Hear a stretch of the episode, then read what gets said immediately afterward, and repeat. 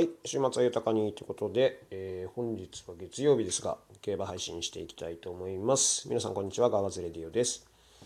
えー、まあ、週末というか、えー、月曜開催がありますので、え本日、中山競馬場でセントライト記念が行われますので、そちらを、はい、お届けしたいなと思います。えっとですね、雨、土曜日ですね、雨が降ってていたので馬場がちょっとね悪かったんですが昨日今日でだいぶ回復。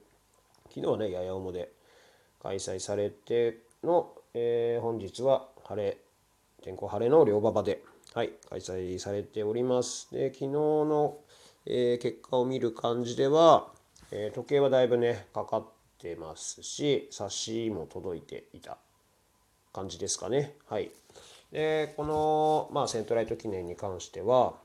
えー、結構ねあのいいメンバーが揃ったなっていう印象です。はい、中山で結果を出している馬も、はい、結構いますしあとはやっぱり先行して結果を出してきた馬が多いですかね意外と。なので、えー、ある程度ペースは流れるんじゃないのかなと思います。はい、そうですね。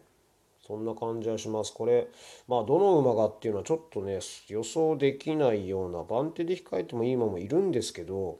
ある程度は前目につけたいっていう馬が結構多いので、流れが落ち着くうんっていうふうには思えないですけどね、その、まあ、一つの理由が、まあ、ルペルカーリアがいるっていうことではあるんですけど、スローでっていう馬ではないと思うので、はいまあ、毎日杯京都新聞杯の内容からも続けて福永騎手がねずっと継続騎乗してますし、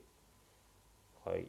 なので、まあ、ある程度流れるのを想定した上で、えー、予想を、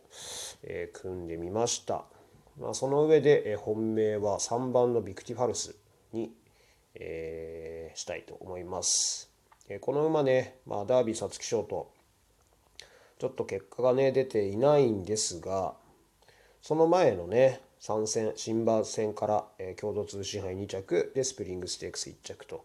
えー、十分ねクラシックでもと思わせてくれるようなね内容だったかなと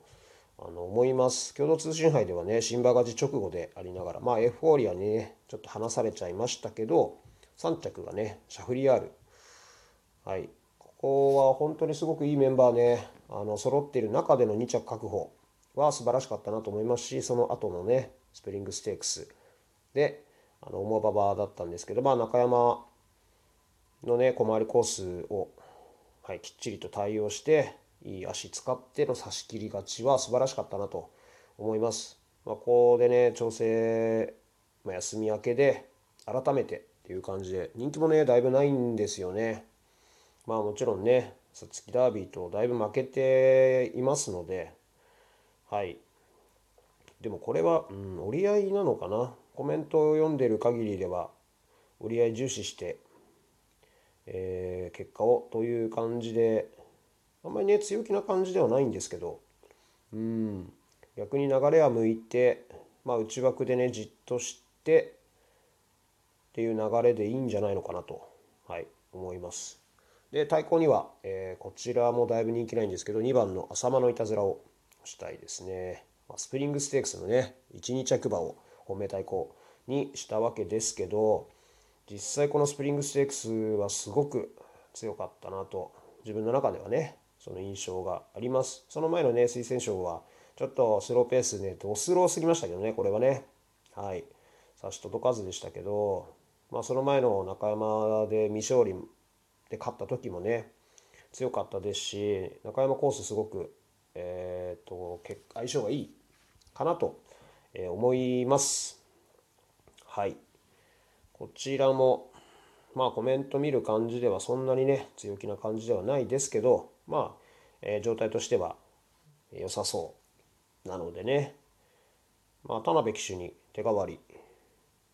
しますけど。はい、タイトルホルダーからのっていう感じですけどね。ここはチャンスなんじゃないでしょうか。はい、人気ほど、うん、そんなに実力差があるとはあまり思わない。ですけどね。はい。本当はね、あの、買いたい馬が結構いたんですけど、こんなにもちょっと先行馬が集まると思わなかったので、もう、バッサリとっていう感じにちょっとなっちゃいましたよね。もう、差し足が使える馬のちょっとレース展開をイメージしての予想になりました。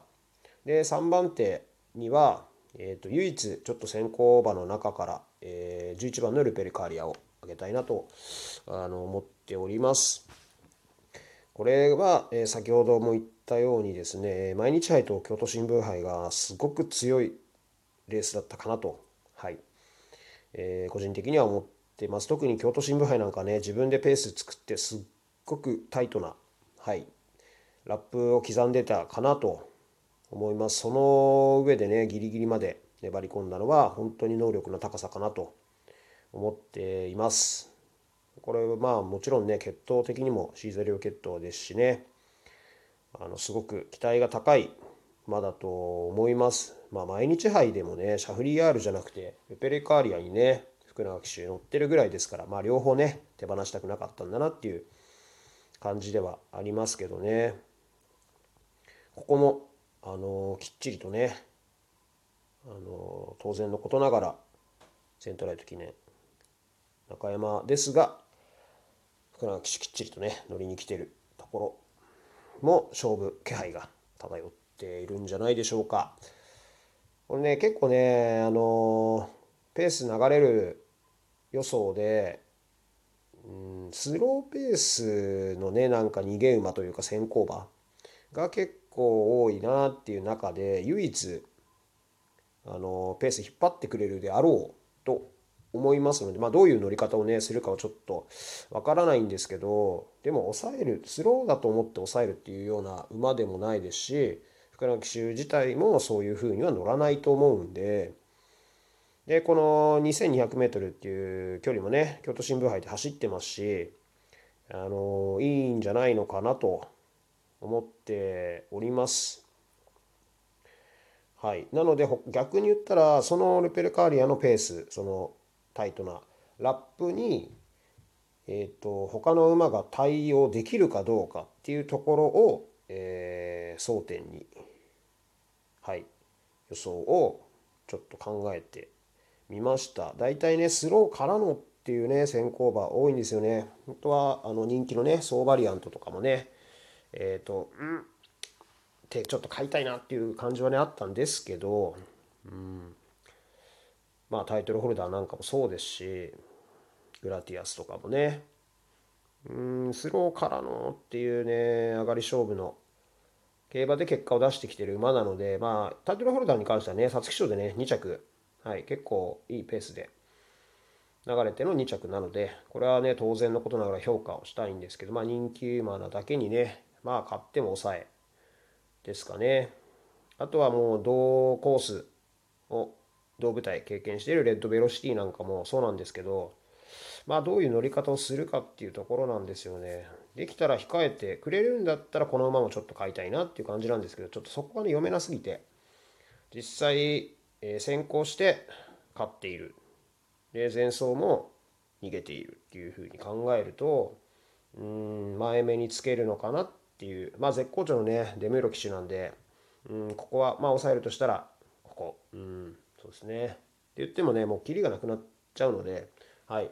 えー、推奨馬としてはこの3頭で十分いいかなと思います。まあ、キリないですからね、本当に。はい。なので、馬券的には、えー、いつも通り20丸、本命の、えー、単勝系馬券が勝負馬券になります。まあ、当然ね、ボックス、ワイドボックスでもね、十分つくと思いますので、はい。それは押さえておきたいかなと思っています。はい。なんでね、えー、昨日も残念ながらというかもう外れすぎて悔しくないぐらいの感じだったので、えー、今日はバッチリと取ってね、えー、はいいい情報に実りある情報にしたいなと思っておりますので是非参考にしてみてください。それではまた。